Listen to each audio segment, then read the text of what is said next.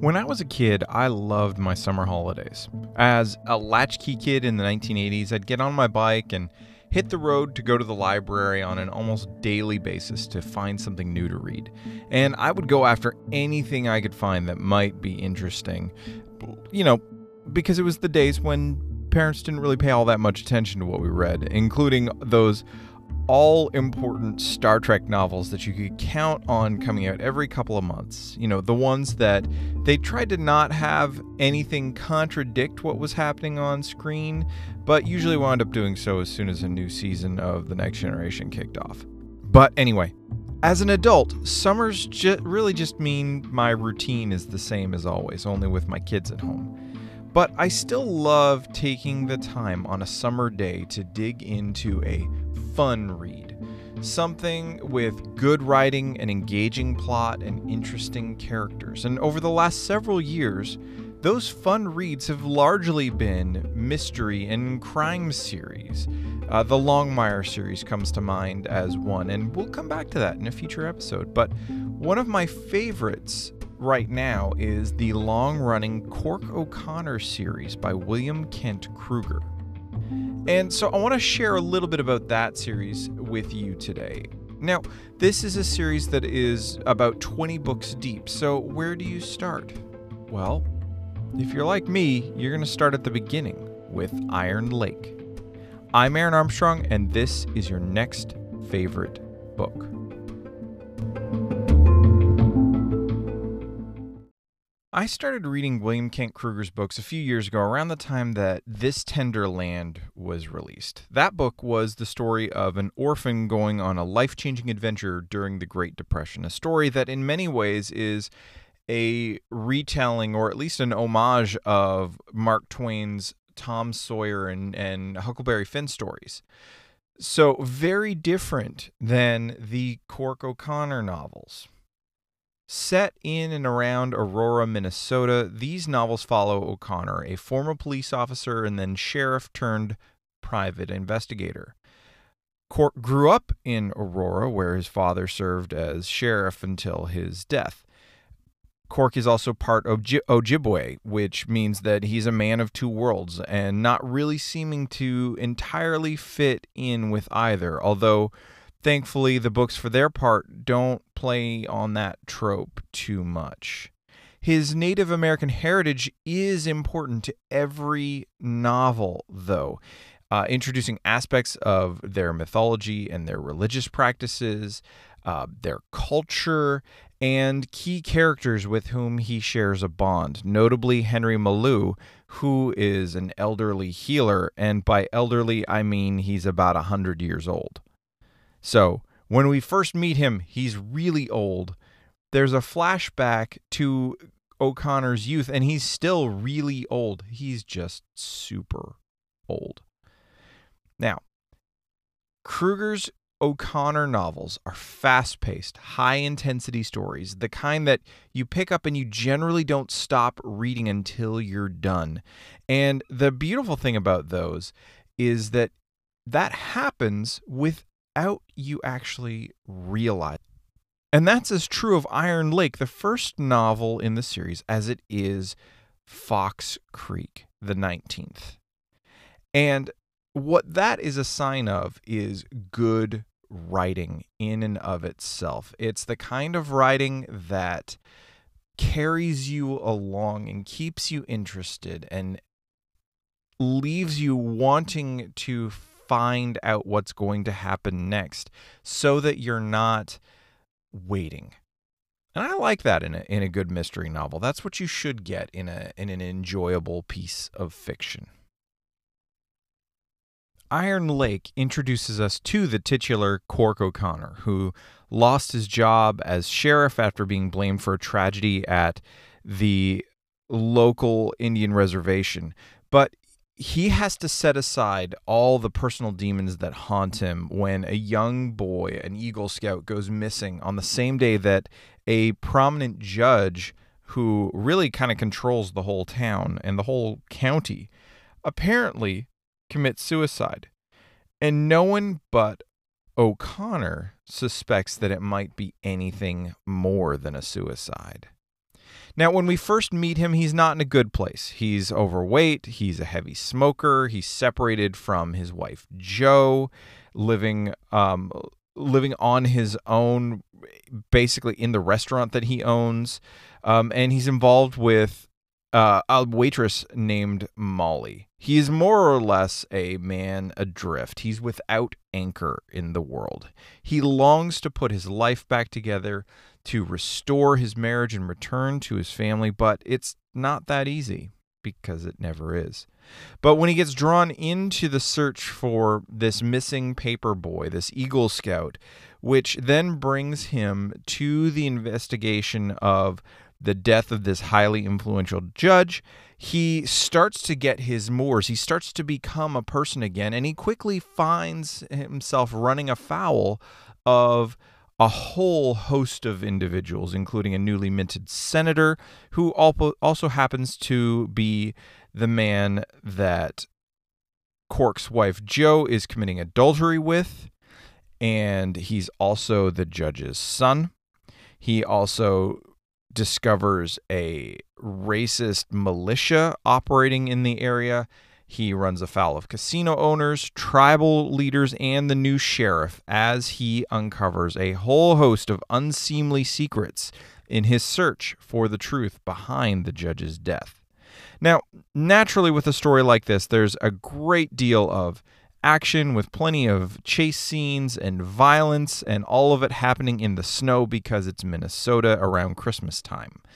And sometimes the aftermath of all of this is described in some fairly vivid detail.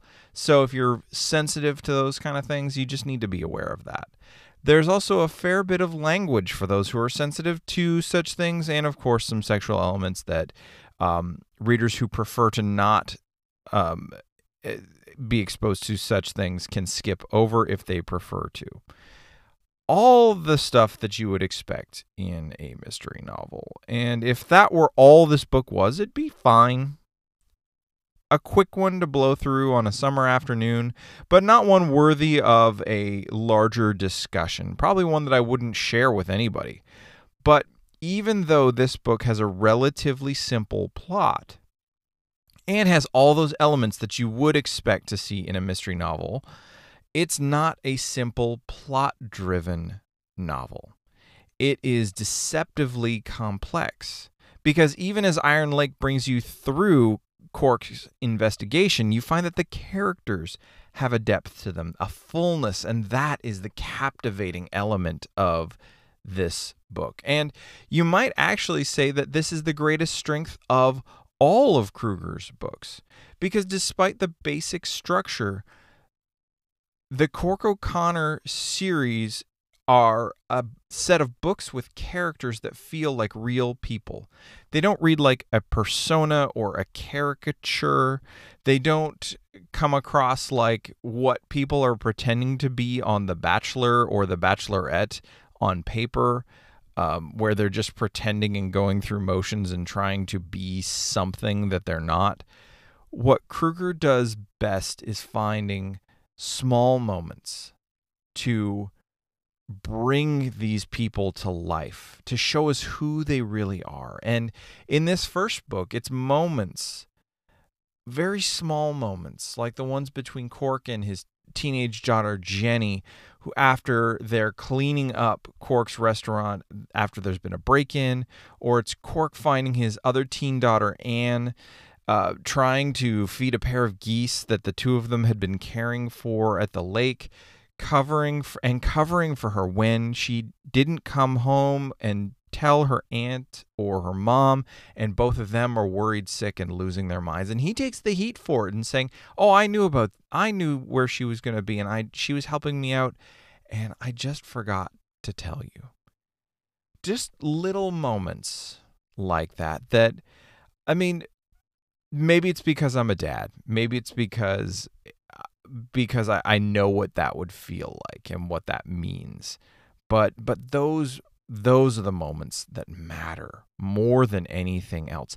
Even as he's working through his relationship and his feelings between you know wanting to get back together with his wife and his and how he feels about Molly um the fact that she's never had a Christmas tree before and he wants to and he says well let's let's go get one. Let's do this together. And this desire to this desire to give an experience that is mundane and simple and joyful for so many people. Those are those are beautiful elements of these books. We'll be right back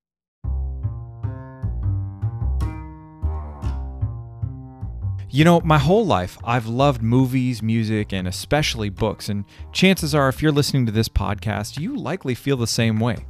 I was a voracious reader at every stage of life, but when I became a Christian in my mid 20s, I had to ask, how should my newfound faith relate to my reading? And for that matter, how should it affect every area of my life? My relationships, my work, how I treated people who I might disagree with. And that's on top of learning the about the habits that would help me grow in my faith like reading the Bible, prayer, and being part of a Christian community. Learning about what it means to live as a Christian isn't easy, especially if you don't have any familiarity with it at all. That's why I wrote I'm a Christian, now what? This book is a guide helping new believers walk through some of the big questions that will come up in their early weeks, months, and even years as a Christian. And so it covers everything from what exactly happened to them, what the Bible is, how to pray when it seems weird, and what to look for in a Christian community. But it also addresses how to handle disagreement in a distinctly Christian way, untangling the mess of sex and marriage, and even how to engage with things like music, movies, and, yes, books. People who have followed Jesus for a long time will also benefit from this book because it will help them to see the opportunities they have to serve new believers like these, new believers like I was, helping them to develop a strong foundation for their life with Christ in meaningful and practical ways.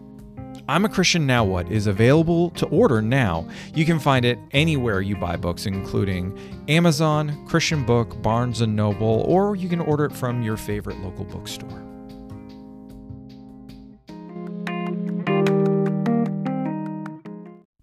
I had the opportunity to talk to Kent Krueger back in 2020 for a podcast that I was co hosting at the time. And we talked about what makes a great mystery novel. And one of the things that he said was that mystery novels, all mystery novels, um, have a bad reputation among many who don't read them. And that reputation is, is that they're formulaic. And as he himself admitted, he felt that way before he actually started to read them for himself. Before he started writing them, he wasn't a mystery fan. And as he started to both read and write them, he fell in love with the genre. And what he found was that while formulaic isn't a fair criticism, the best ministry stories do share a basic structure. And that structure is that something happens. So in this case, a crime kicks off the story, an investigation is carried out, and the answers are revealed. That's the basic structure of nearly every great mystery novel. And it connects with us because that's actually the structure of virtually every great story. It may not be a story about a crime, but a great story always has that inciting incident. So it could be a crime, but it could be a relational challenge, it could be something else. The characters then go on a journey of discovery. So whether that's a search for justice or truth or love or meaning or who knows what else. Um, and in the end, the truth is revealed. Perhaps the criminal is discovered answers are answers are given in that way. A relationship is restored or begins. Personal growth happens in some way. You, you get the idea right? We love stories like this. These are the kind of stories that speak to our hearts because they speak to a need that we all have. Because we're all searching for truth for belonging to grow to change to become something more than we once were. Although ideally we don't have to commit a crime to start that journey. The reason I'm sharing all of this is because it's really easy to be dismissive of a series like the Cork O'Connor one. They're excellently written books, But, you know, they're not high literature. They're action packed and introspective, occasionally profane, and often hauntingly beautiful.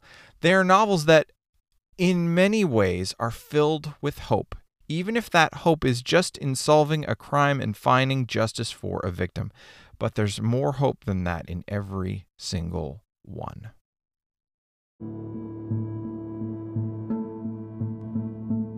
When I was a kid, I loved my summer holidays. As a latchkey kid in the 1980s, I'd get on my bike and hit the road to go to the library on an almost daily basis to find something new to read.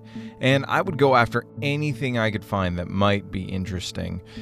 You know, because it was the days when parents didn't really pay all that much attention to what we read, including those all important Star Trek novels that you could count on coming out every couple of months. You know, the ones that they tried to not have anything contradict what was happening on screen, but usually wound up doing so as soon as a new season of The Next Generation kicked off. But anyway, as an adult, summers ju- really just mean my routine is the same as always, only with my kids at home. But I still love taking the time on a summer day to dig into a fun read.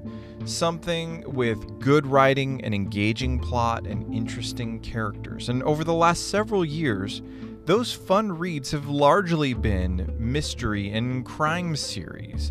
Uh, the Longmire series comes to mind as one, and we'll come back to that in a future episode. But one of my favorites right now is the long running Cork O'Connor series by William Kent Krueger. And so I want to share a little bit about that series with you today. Now, this is a series that is about 20 books deep, so where do you start?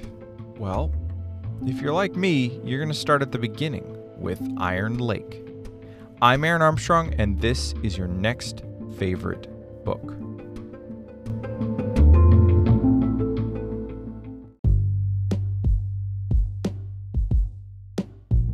Your next favorite book is written, recorded, and produced by me, Aaron Armstrong.